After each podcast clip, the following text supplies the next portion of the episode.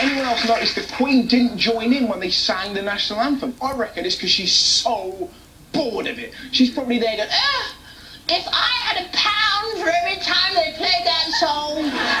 oh, I do. nice one. I bet she makes up lyrics in her head. I'm missing bargain hunt. What shall I lunch? Maybe some chips. Do do do do. Who would I rather be? SpongeBob or Mr. T? I want a butler space monkey. Cause I'm the queen. Herzlich willkommen, mein Name ist Sven Rudloff und das ist Folge 19 von Viva Britannia, dem Podcast über Großbritannien und die Briten. Das zum Einstieg war, unschwer zu erkennen, nicht unser übliches Intro. Normalerweise läuft da die Nationalhymne des Vereinigten Königreichs, God Save the Queen. Stattdessen philosophierte diesmal der junge britische Comedian Russell Howard darüber, was wohl der britischen Königin so durch den Kopf geht, wenn die Nationalhymne gesungen wird. Denn, und das ist wahr, die Queen singt bei God Save the Queen natürlich nicht selbst mit. Ob sie stattdessen aber wirklich über abgesetzte Fernsehserien oder die nächste Mahlzeit nachdenkt, das ist nicht überliefert. In der heutigen Episode machen wir einen kleinen Rundumschlag zum Thema britischer Humor. Der ist legendär. Aber was macht ihn aus? Und was sind klassische und aktuelle Beispiele für britischen Humor? Achtung, wie immer spiegelt das folgende in weiten Teilen meine persönliche Erfahrung aus meiner Zeit auf der Insel wider. Es gibt unzählige lustige Filme, Bücher und Komödianten, die ich nicht erwähnen werde. Get over it. Es gibt tatsächlich wissenschaftliche Abhandlungen darüber, was britischen Humor ausmacht. Dabei gibt es eine Reihe von Eigenschaften, die immer wieder genannt werden. Nehmen wir uns die zum Einstieg mal der Reihe nach vor. Das hervorstechendste Merkmal ist die berüchtigte Trockenheit britischer Komik. Aber was ist damit eigentlich gemeint? Wie schon häufig erwähnt, ist es gegen das britische Selbstverständnis großes Aufheben, um etwas zu machen oder gar um sich selbst. Es geht nicht darum, mit irgendwelchem Gehampel Aufmerksamkeit auf sich zu ziehen, und viele britische Comedians sind in ihrer Mimik und Körpersprache eher zurückhaltend. Im Englischen spricht man von Deadpan, toter Pfanne. Und mit Pfanne ist hier das Gesicht gemeint. Die Miene bleibt emotionslos. Und als Publikum muss man schon gut darauf hören, was gesagt wird. Häufig steht die ruhige und distanzierte Vortragsweise in krassem Gegensatz zu dem, was erzählt wird. Und macht es damit erst richtig komisch. Das ist die berühmte Trockenheit des britischen Humors. Und mit ihr stehen britische Komiker genau an einem Ende einer Skala, auf deren anderer Seite etwa ein Eddie Murphy steht. Oder ein Louis Define oder auch ein Mario Barth. Diese Comedians hampeln herum, ziehen Grimassen, sind hektisch, reden schnell. Da ist der klassische britische Komiker schon eher wie Loriot. Auf den ersten Blick ernsthaft, ruhig, ungerührt. Bis man entweder auf den Text hört oder den Kontext sieht. Dieser Widerspruch zwischen der teilweisen Absurdität einer Situation und der Unbeteiligtheit der eigenen Person zieht sich durch weite Teile des britischen Humors. Selbstironie und die Absurdität des Alltags sind wichtige Themen. Ein Rowan Atkinson in der Person des Mr. Bean braucht noch nicht einmal Sprache, um witzig zu sein. Reine Situationskomik reicht für seinen weltweiten Erfolg. Das Chaos, was er in seiner ruhigen Art verursacht, und wiederum die ruhige Art und Weise, wie er mit dem Chaos umgeht, das macht den Charme seiner Figur aus. Unzählige britische Fernsehserien drehen sich um eigentlich alltägliche Situationen, die aber in wunderbar selbstironischer Weise überhöht werden. Die Serie Gavin and Stacey porträtiert zum Beispiel das Kennenlernen eines englisch-walisischen Pärchens und seine charaktervollen Freunde und Verwandten. Bei Outnumbered kämpft ein Ehepaar mit seinen drei neunmal klugen Kindern. Die einige Jahre alte Serie Coupling dreht sich um das Beziehungschaos von drei Männern und drei Frauen in den 30ern. Die Serie Spaced machte Simon Peck bekannt und eigentlich ist sie nur die Geschichte einer Zweck-WG. Die IT-Crowd handelt von den Abenteuern der IT-Abteilung einer britischen Firma und The Office vom alltäglichen Wahnsinn in einem langweiligen Unternehmen mit Ricky Gervais als einem unfähigen Manager. Das alles sind keine besonderen Themen, aber die Art und Weise, wie sie präsentiert werden, machen sie erfolgreich. So erfolgreich, dass Serien wie Coupling, IT-Crowd und nicht zuletzt The Office nicht nur von der Insel in andere Märkte exportiert, sondern in anderen Ländern auch kopiert werden. Von The Office gibt es nicht nur eine amerikanische Kopie mit Steve Carell, auch in Deutschland feiert das Konzept in Form von Stromberg Erfolge. Nur, dass die Briten die Idee zuerst hatten. Manchmal geht die Selbstironie des britischen Humors ohne Vorwarnung in waschechte Surrealität über. Das kann in Form von Tagträumen sein, wie das bei der genannten Serie Spaced Off der Fall ist. Bei IT Crowd wird in einer Folge unter anderem die zunehmende Verdrängung von Rauchern aus Büroräumen aufs Korn genommen. Plötzlich erscheint die Raucherecke vor dem Gebäude wie eine sibirische Einöde in Grautönen, in der die Vertriebenen Fellmützen tragen und mit russischem Akzent über ihr Leid klagen. Schließlich entspinnt sich sogar eine Dr. Chivago ähnliche Romanze. Und das alles ist nur eine kleine Nebenhandlung ohne weitere Konsequenz für den Rest der Geschichte. Die Briten nehmen sich nicht ernst und eine gewisse Exzentrik wird nicht nur toleriert, sondern meines Erachtens manchmal auch als Ausdruck von Individualität gewertet. Viele Macken werden einfach hingenommen und es muss schon einiges zusammenkommen, bis untypisches Verhalten als solches wahrgenommen oder gar angesprochen wird, solange es niemand anderem schadet. Das ist nicht weiter verwunderlich, wenn manche komische Einlage aus deutscher Sicht in diese Realität abgleitet. Hierzu muss man sich nur die Altmeister britischen Humors anschauen, Monty Python. Wer einmal eine komplette Folge der Fernsehserie Monty Pythons Flying Circus oder Filme wie Ritter der Kokosnuss oder Das Leben des Brian gesehen hat, inklusive der berühmten Collageneinlagen von Terry Gilliam, weiß, was ich mit surrealem britischen Humor meine. Das gleiche gilt für die Science-Fiction-Geschichten von Douglas Adams, sei es der ursprünglich als BBC-Radioprogramm entstandene Hitchhiker's Guide to the Galaxy oder Dirk Gentlys Holistic Detective Agency. Weitere Beispiele sind die trashig lustige Science-Fiction-Serie Red Dwarf, aber witzige Spielshow-Formate wie Shooting Stars oder schlicht unkategorisierbare Fernsehprogramme wie The Mighty Boosh. Was in Deutschland an Absurdität oft nur im Rahmen von Kinderprogrammen noch toleriert wird, läuft auf der Insel regelmäßig und erfolgreich im Abendprogramm.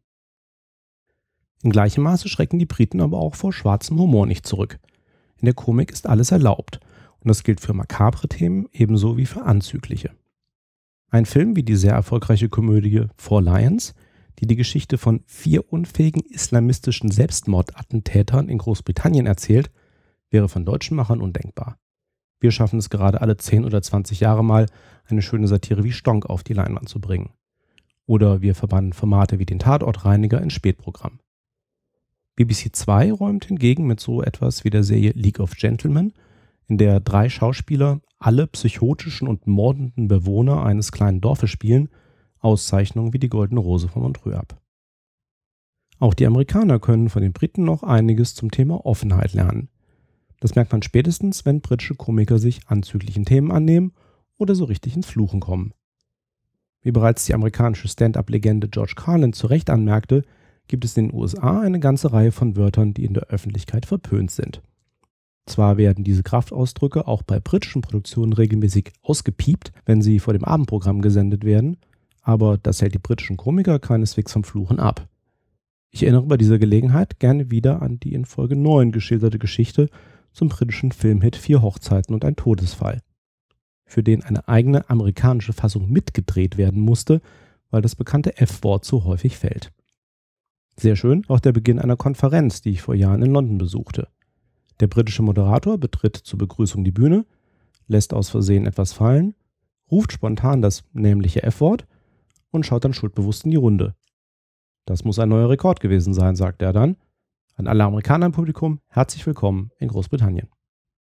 Ebenso sind viele humoristische Stücke auf der Insel mit sexuellen Anspielungen verbunden. Die englische Sprache scheint sich irgendwie besonders für sowohl subtile als auch drastische Anzüglichkeiten besonders gut zu eignen. Ganz allgemein heißen Zweideutigkeiten im Englischen übrigens Innuendo. Innuendo muss der Definition nach nicht automatisch eine sexuelle Anspielung sein, wenn jemand den Begriff aber bewusst verwendet, ist das meistens so gemeint. Vieles geht auch über subtile Anspielungen hinaus. Bereits im 14. Jahrhundert hat Geoffrey Chaucer, der Vater der englischsprachigen Literatur, sehr deutliche Geschichten mit in seine Canterbury Tales aufgenommen. Ein auch in Deutschland bekannter moderner Autor ist hier Tom Sharp. Eine seiner Buchreihen heißt im Englischen Wild. Im Deutschen ist der erste Teil der Reihe unter dem Titel Puppenmord seit einer Verfilmung besonders bekannt. Den Stil von Sharp kann man in diesen Romanen wohl am besten als schräg vulgär beschreiben. Tom Sharp starb übrigens erst vor wenigen Monaten im Alter von 85 Jahren. Zu Beginn seiner Karriere machte er sich einen Namen mit beißenden Politsatiren über Südafrika unter der Apartheid. Und damit sind wir beim letzten wesentlichen Thema britischer Komik, der Satire und der Kritik am Establishment. In Deutschland unterscheiden wir gerne hochwertiges politisches Kabarett von einfacher, unterhaltender Comedy. Eine solche Unterscheidung gibt es auf der Insel nicht. Ein Stand-up-Comedian wird gleichermaßen über seinen nervigen Nachbarn oder die eigene Ungeschicklichkeit Witze machen, wie Politiker und das Establishment durch den Kakao zu ziehen. Nur weil jemand mal eine Zote reißt, heißt das nicht, dass er sich für politische Kommentare disqualifiziert. Komiker haben einen scharfen Blick auf ihre Umgebung und wissen sie humoristisch zu verdichten. Das Thema ist dabei zweitrangig. Natürlich gibt es eine ganze Reihe von expliziten britischen Politsatiren. Klassische Fernsehserien sind hierbei Blackadder, der Rowan Atkinson den titelgebenden intriganten Politiker im Wandel der Jahrhunderte porträtiert, sowie die Serien Yes Minister und The Thick of It, die in der modernen britischen Regierung bzw. in Regierungsstellen spielen. Manch einer erinnert sich vielleicht auch noch an Spitting Image, eine Satiresendung, in der reale Persönlichkeiten mit Puppen nachgestellt wurden. Heute dominiert im Fernsehen ein besonderes Programmformat die Versorgung der Briten mit humoristischen Inhalten, die Panel Show. Bei Programmen wie Have I Got News for You oder Mock the Week kommentieren Comedians in einer Art Spielshow das Tagesgeschehen. Es gibt einen Moderator, der bei manchen Sendungen auch nicht konstant ist, sondern pro Folge wechselt. Der stellt Fragen und andere Aufgaben an Teams von zwei oder drei Comedians und anderen Gästen, die diese möglichst richtig, aber auch möglichst witzig beantworten sollen. Hierfür gibt es Punkte, aber wie die Punkte zustande kommen oder welches Team am Ende gewinnt, das ist vollkommen nebensächlich. Satire und Spontanität stehen im Vordergrund. Das gleiche Prinzip wird auch außerhalb der Polizsatire genutzt. Nevermind the Buzzcocks ist ein Musikquiz, das genauso abläuft und bei dem neben Comedians auch Musiker eingeladen werden. Und bei QI stellt Stephen Fry seinem Panel von Comedians Fragen rund um Geschichte, Naturphänomene oder andere Themen, deren wahre Antworten quite interesting sein können.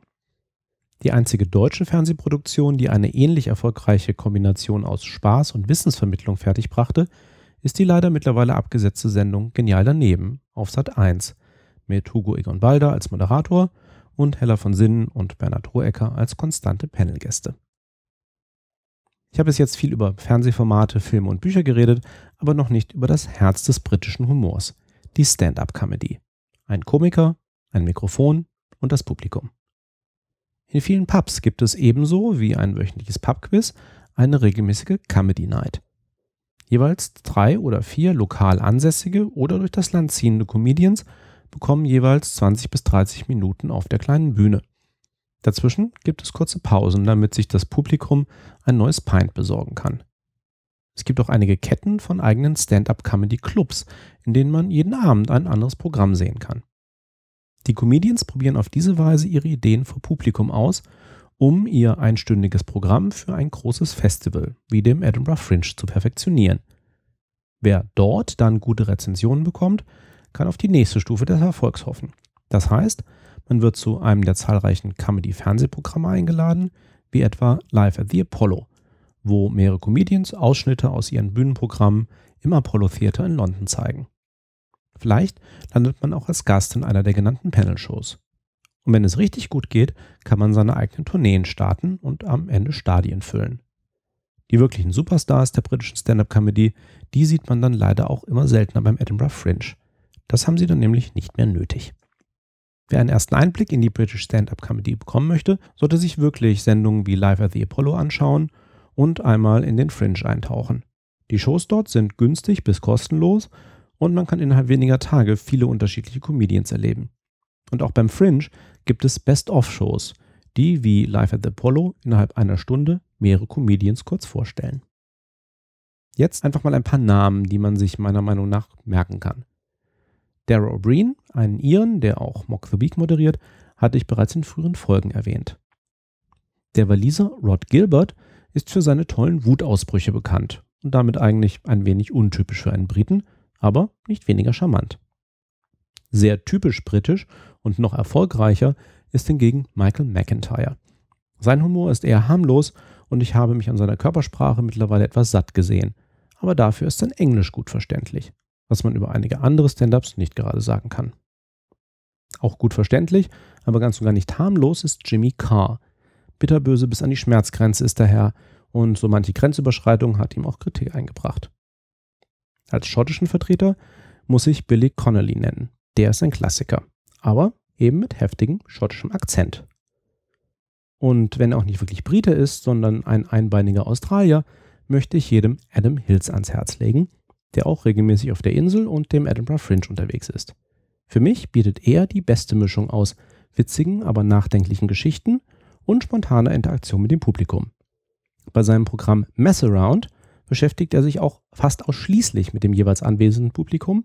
Ein tolles Konzept ohne Konzept, das prima aufgeht. Im Übrigen haben es auch einige Deutsche auf dem britischen Comedy Circuit probiert. So hat Michael Mittermeier 2012 auf dem Fringe recht erfolgreich ein englischsprachiges Programm präsentiert. Und bereits seit mehreren Jahren hat Henning Wehn die Rolle des deutschen Comedy-Botschafters für das Vereinigte Königreich übernommen, wobei er geschickt mit den deutschen Stereotypen der Briten spielt. Henning Wehn ist gerade auf Tournee über die Insel mit seinem aktuellen Programm Henning Knows Bestest. Die Insel hat natürlich noch viel mehr Lustiges zu bieten, das prägend und wegweisend ist, und wir werden sicher auf einiges in zukünftigen Folgen zurückkommen. Noch gar nicht erwähnt hatte ich zum Beispiel die Trickfilme um Wallace und Gromit oder das erste große britische Stand-up-Duo Morecamp and Wise oder das infernale Duo Stephen Fry und Hugh Laurie. Manche werden sich vielleicht an die Carry-On-Filmreihe der 60er Jahre erinnern, die auch in Deutschland lief. Oder an den großen Peter Sellers mit seinen Filmen. Oder Sie kennen Terry Pratchett, der sich als Schriftsteller dem Fantasy-Genre komödiantisch angenommen hat. Egal ob in Buchform, im Radio, im Fernsehen oder im Kino oder eben auf der Bühne. Die Insel hat viel Lustiges zu bieten. Aber nicht nur Lustiges. Der Insel verdanken wir auch viel Gruseliges. Und genau darum wird es das nächste Mal in der Halloween-Folge von Viva Britannia gehen. Thanks for listening. Cheers and have fun.